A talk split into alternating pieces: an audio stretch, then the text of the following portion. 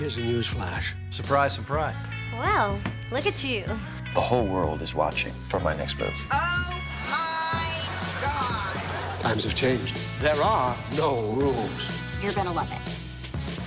Hi, and welcome to Skip Intro, the podcast from Binge, all about the world's best television. Each week, we're here to discuss the biggest new shows on Binge, along with our dinner party recommendations, those shows that we suggest our friends and family check out. My name is John Boehm, here with Ali Herbert Burns, and together we look after all the great TV and movies that you see on Binge. Ali, we're talking about two big shows this week. What are they? First up, John, we'll be talking about DMZ, a new series that's landed this week on Binge um, from the DC Vertigo comics. Then we're going to be looking um, and talking about a documentary two part series called Phoenix Rising, which some of you would have heard about in the news. This is about the actress um, Evan Rachel Wood and Marilyn Manson. Bit of a trigger warning when we get to that and some of the assault discussions that this documentary covers. But first, DMZ. They call this a demilitarized zone. This ain't no neutral territory. This is abandonment. They walled us in. It's Scale's public hit list. If you're not crossed out, you're next. If the DMZ's taught me one thing, it's that there's no room for pretending here. My only pursuit here is my son. You are stepping into stratospheres of consequence. Based on the DC Vertigo graphic novel by Brian Wood, the new HBO miniseries DMZ imagines an America gripped in a second civil war and the island of Manhattan now a lawless, demilitarized zone, separating the warring factions of the United States and the free states of America.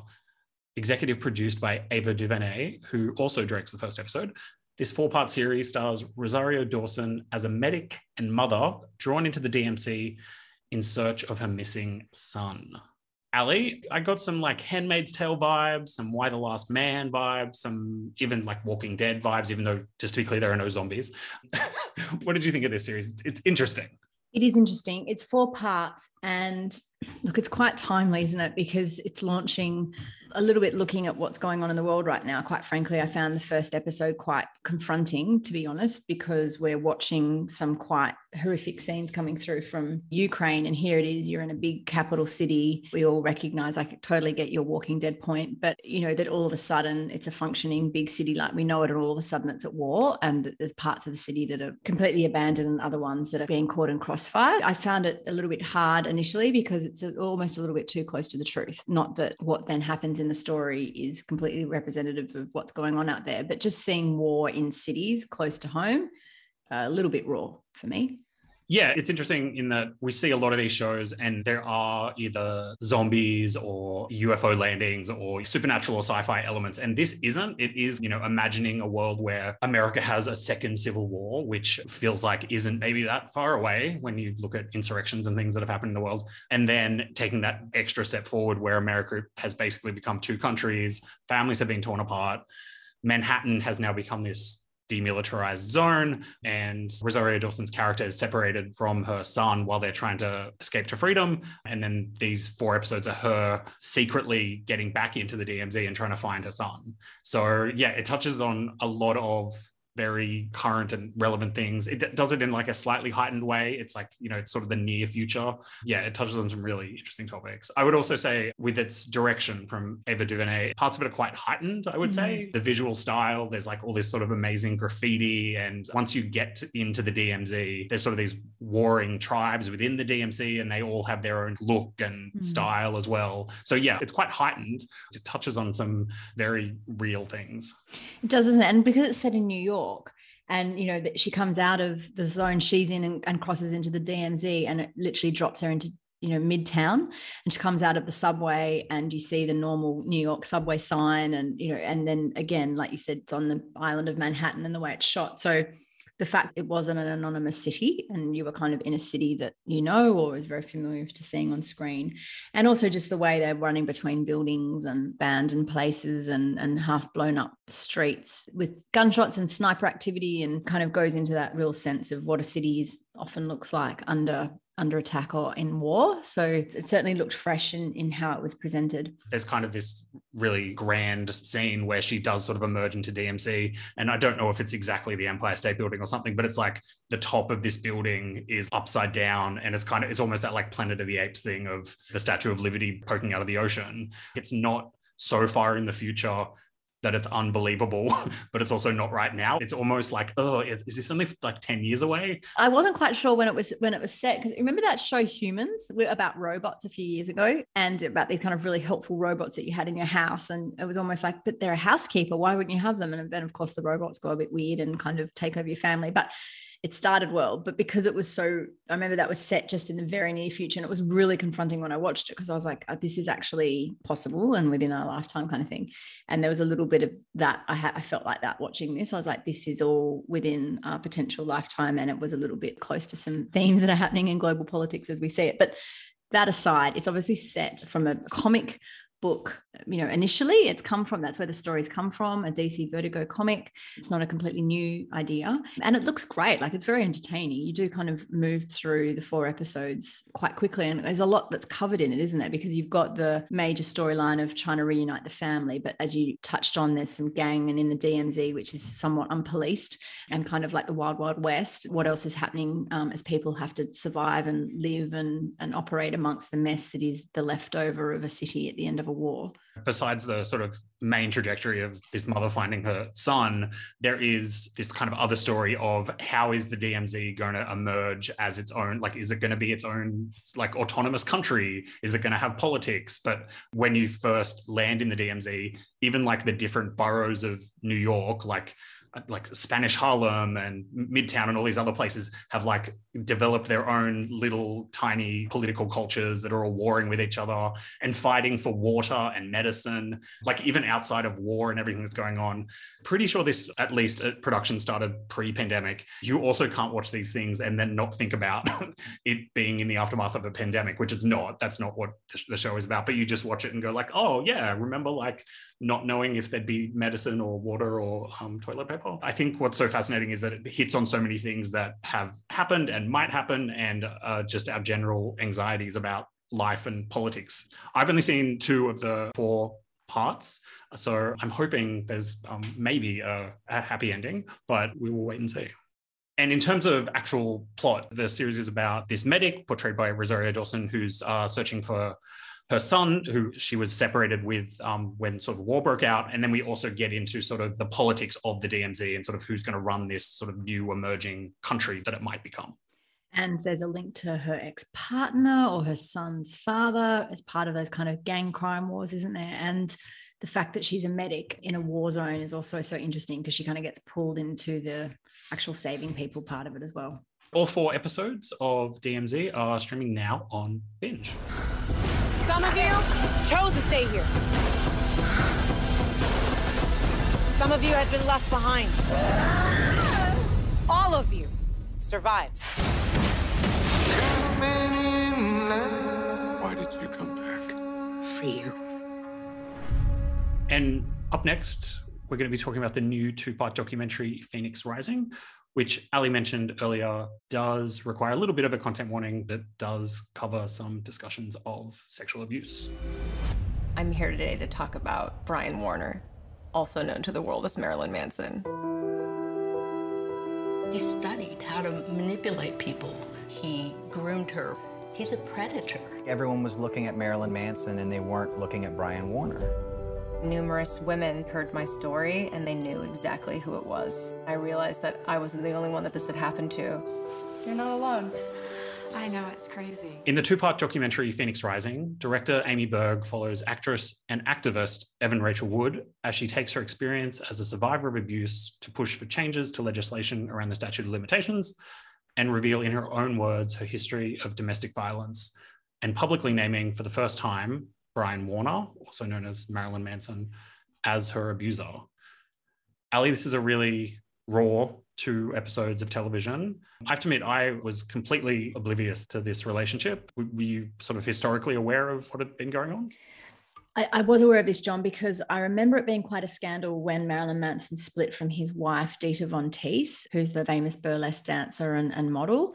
Um, and that I knew that he was dating this kind of on again, off again actress, but I didn't understand the extent of it until last year when she made the allegations public but I agree with what you said about it being very raw. I very much felt like I was watching someone who was still heavily traumatized and processing what had happened to them almost as this documentary was still unfolding and, and, getting made, which is a very interesting and very honest look at it and, uh, you know, quite brave from her, I felt. But sometimes when we watch these types of documentaries, you know, I think back to the one we've talked about previously on this podcast, 15 Minutes of Shame, and, you know, Monica Lewinsky's part of it, and she's looking back with years of water between the event and this and this point in time of the documentary, with some perspective and having kind of come through a lot of the impact of the event. There were some scenes that were heartbreaking to see the response, and then some that were almost so raw. I felt like I shouldn't be looking at them like uh, what kind of watching them in some regards because it felt very personal and it was evolving for Evan as she was describing some things and you know her family and, and people around her were almost hearing them for the first time. And I think with trauma reliving it over and over again is also quite difficult which you'll find from following and if you watch this show there are kind of two parts to it. The first one was Evan came out um, and didn't name her abuser but she put her name against a bill in America of women um, who were trying to challenge the change in law in America about the statute of limitations from the period of time that you could legally charge or, or go after somebody that has assaulted you. So the first thing they tried to do is lobby to get the law changed from two or three years, which was the statute of limitation, to a longer period of time. So she initially puts her name and her profile to that approach um, and really um, lobbies hard to get that amended, which they had some success lengthening it, not quite as long as they'd wanted. They were going for 10 years, and I think they ended up getting an extension to five years. And that's when she's kind of first associated with this movement. And there was a lot of talk and, ex- and kind of expectation in the media that she was referring to Marilyn Manson, who was obviously her most famous and long term partner, but she never named him. But then later last year, many years after that, she comes out and names Marilyn Manson. So the second part of this is almost what kind of abuse she experienced and then you get really into him and their dynamic and what was going on in their specific relationship. And it is very it's quite up close isn't it? How did you find it? Yeah it's incredibly detailed another content warning going into this how vulnerable she is about what very explicitly happened to her. But i think you touched on something really interesting. There's a number of these documentaries talking about this subject, like Leaving Neverland and Allen versus Farrow, Jeffrey Epstein, docos, and all those things. And for most of those documentaries, you're usually looking back on a relatively historic case of abuse that's you know maybe even been to the courts or you know has played out already um, and you're looking back on it with some of that distance that you talked about what's so raw about this is that you know there is a scene in this where you see evan rachel wood post to instagram the name of her abuser. You are watching in real time some of these things that in a normal documentary you would be looking back on like 10 years later. Mm. That's what I found really compelling and really sort of raw about this was this wasn't like the Marilyn Manson doco looking back on a you know a court case and he's in jail now and all these all this time has passed you are like seeing her meet with other victims for the first time. You're seeing her like still just process what's happened to her let alone what's still going to happen. Like you, this is yeah. just a two part documentary but it's sort of just it only ends with the allegation really. Like a, a lot is going to come from this. And only last week he has sued her for defamation and her partner for this and suggested that i think she's forged being an fbi agent or there sounds like there's a lot of other stuff going on there's some other things going on for her with her um her ex-husband as well that she shares a child with so what i think is is the reason i think people should watch this it's not easy viewing. If you are a victim, I think this will be triggering. But if you're not, I think why the impact of this is is because you normally see things when there's a bit of perspective or when someone's come out and then ready to talk about it in the kind of polished way we're used to seeing these stories told. You can imagine the impact on the victim, but you don't really see it. And what I kept feeling like when I watched this was you were seeing a person processing this trauma and being in it, and for all of the uncomfortable realities of what that looks like. And some of them make you go, gosh, really? When you're watching it, and then other things, you're just, I was quite overwhelmed and, and upset to hear. And I just keep coming back to like, we've got at the moment an, a very young Australian woman who last year was Australian of the Year in Grace Tame. And I finished watching this show. And then a headline came up on my phone about she was speaking, Grace was speaking at an event at the Opera House just a few days ago and saying that she'd gone to hospital because she had said she was suicidal, that she wasn't coping. And again, you see this really polished, beautiful woman in grace sometimes speak at events and be all the things that she would have done as Australian of the Year. But then this sense of, of vulnerability or what's actually going on behind the publicness that you see of a person. And because Evan Rachel Wood is a famous actress and has con- to to act through this and obviously has a really big public profile. I felt a bit the same watching it going like this person's functioned in some ways through this and we're used to seeing her present in a certain way. And she's done some really big films and things throughout this process and these these years that she was with Marilyn Manson, but then just the the fragility behind this person's response to what they've been through. And I you don't often see it quite up close like this or quite so raw. And I think that's the very brave thing she's done by doing this so, like you say, kind of in real time and so up close and personal. But it it it it makes from yeah, it's it's quite it's quite uncomfortable to watch at some points because you just can tell that things are falling out of her mouth or she's just kind of they're happening as they're as you're seeing them. Does that make sense? Yeah, you're used to these polished sit downs where people have had decades to process it. And this show is not polished sit downs. It's a camera following her around. She's hiding out at one point because she doesn't want people to know where she is. So they can't check, like they can't chase her down. It's an incredibly compelling documentary. I think if like the theme of this and the theme of so many things these days is trauma. That's why she was so passionate and such a public activist to get these laws changed, and why the same things are trying to happen in Australia. And we think about three to five years must be long enough to process something like this. Mm. And it's just like, of course it's not. Decades later, people still can't talk about this. And that's why I think it's so incredible that basically in real time, we're watching Evan Rachel Wood do this on camera. Yeah, there was a really interesting um, quote that she retweeted or republished, which I think taps into that sentiment a little bit, which is don't ask why victims wait so long to speak up. Ask what systems were in place to keep them quiet. They're so sometimes deeply shocked and um, kind of almost sometimes push down this stuff so far that it takes sometimes a long time for it to surface. So many of these documentaries are reflective of things that are happening in society. So we've seen a lot of the Me Too movement. And I actually initially thought this is kind of what this was about but it's not. It's about grooming. It's about violence between partners. It's about the way she describes a narcissist picking her out as a vulnerable person that's almost open to being manipulated. She went so deep and personal with her experience. She did, she just kind of let it all come through that you could kind of imagine how even someone as put together as she is now when she's talking and, and with her experience and role and job got to that point and you don't i haven't seen that on screen in quite such a confronting way um, as it comes across in this. So, John, I want people to watch this. I think it holds a mirror up to things that we don't often understand in the way the news cycle exists.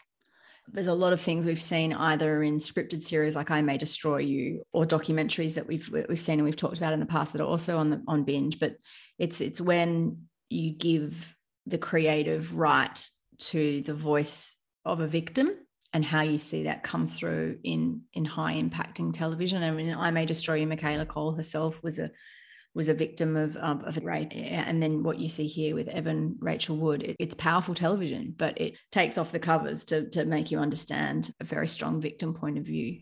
And just finally, the documentary makes it very clear a, a, number of times with with some on-screen explanations that Brian Warner chose not to respond to any of the allegations that were brought up in the documentary, and his lawyers also shared a statement, which is also in the documentary, where he denies any of the allegations against him.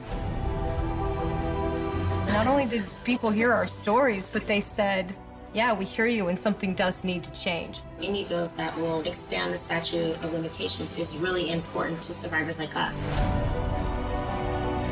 We need to make sure that this doesn't happen to anybody else. I realized that this is the first time I haven't been doubted or questioned or shamed. This is the first time that someone was really listening.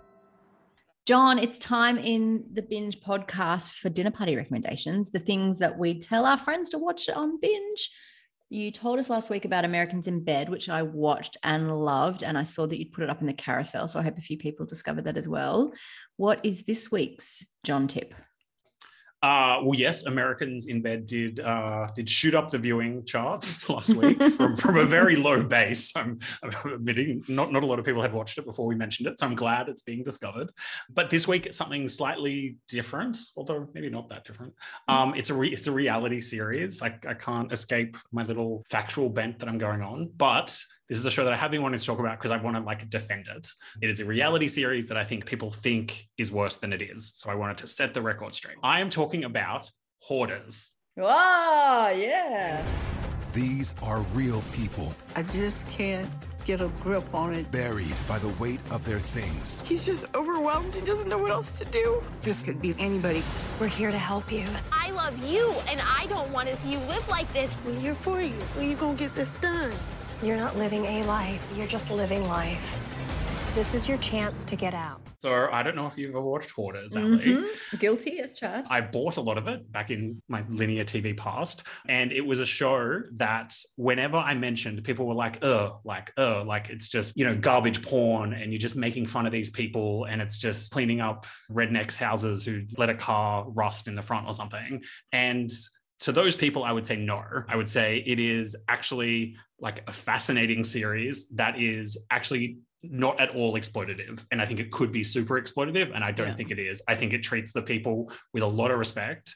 I think it is actually about what is the trauma or the thing that has happened in these li- these people's lives that have got them to this point and how do you help get them past it because it's not just about cleaning out their garage yep. it's about like coming to terms with the death of a child or like you know someone moving away from like moving states and like them losing losing a family connection like there's always this trigger point that has caused these people to start to like not want to let go of things and i think despite it seeming like sort of just like reality fluff i think there's a lot more to it than that. There's a lot of reality shows they pretend to do something and don't succeed on them.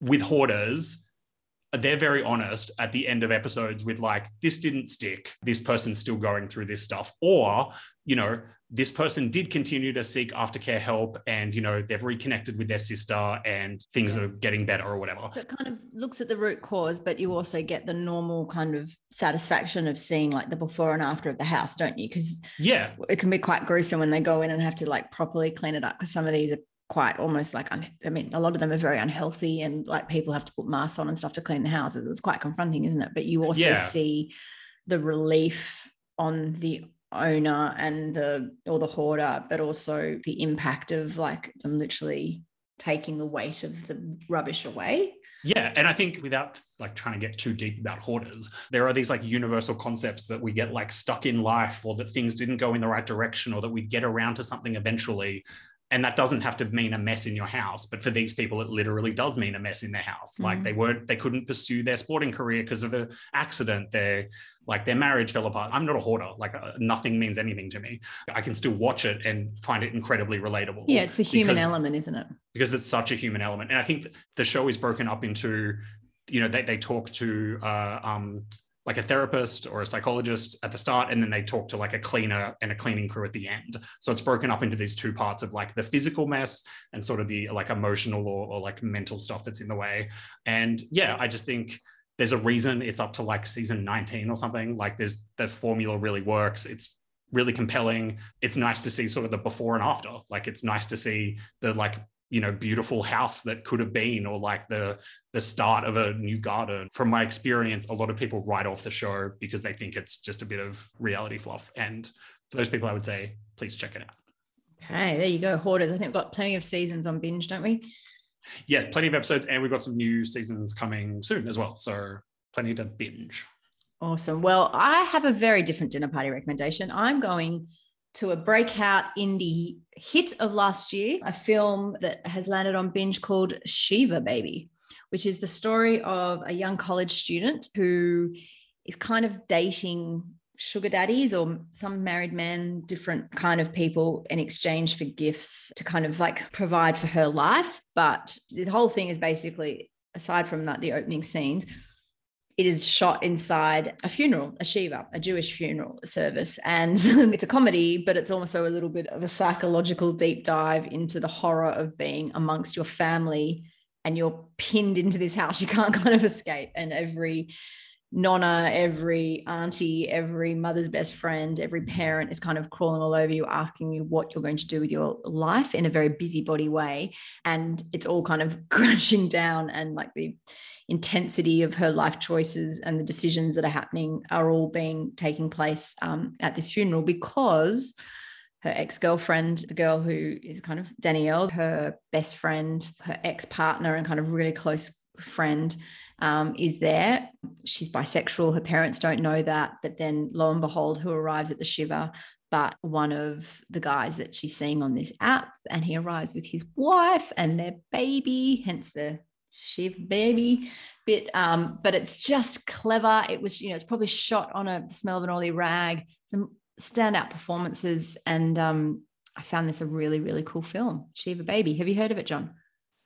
Yes, I've, I've seen the trailer. I, I feel like it's definitely like one of those festival circuit films from from last year that won lots of awards. Yeah, I think it won an indie spirit or a couple, yeah, different things, hasn't it? But yeah, no, it looks um it looks uh, fun and awkward. Uh, so I I'll watch it this week and re- report back next week. Oh, okay, cool. Yeah, I think fun, awkward is a good summary. And it, look, you don't have to, you know, get the Jewish faith or anything like that to watch it. It's just a really good example of like busybody parents. We've all been in that situation when people want to know your business. And when you think about it, it is often only often at big family gatherings.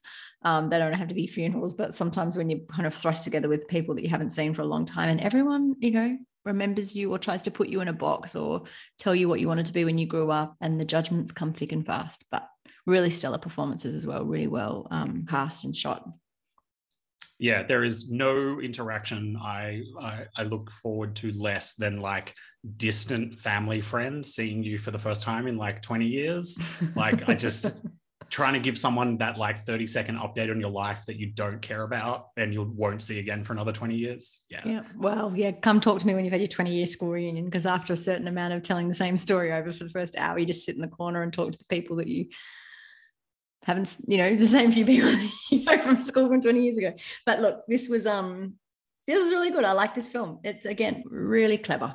You can't just like show up to like the after party for a shiva I, and like reap the benefits of the buffet. She lost so much weight. Yeah. You think she has an eating disorder? I was trying to major again. Sweetheart feminism isn't exactly what i call a career it's not my know? career it's a lens. Well we talked about a diverse bunch of shows today, all of which are streaming right now on Binge. Of course, we discussed the documentary Phoenix Rising, the miniseries DMZ. I suggested you check out Hoarders, and Ali rounded us out with a film with Shiva Baby. As I mentioned, all of these are streaming right now on Binge, which of course you can find on your favorite device. I'm John Boehm. Ali, thanks so much for hanging out again. This podcast was produced by Dan Barrett with audio editing and mixing by Chris Yates, and we'll be back next week for more Skip intros.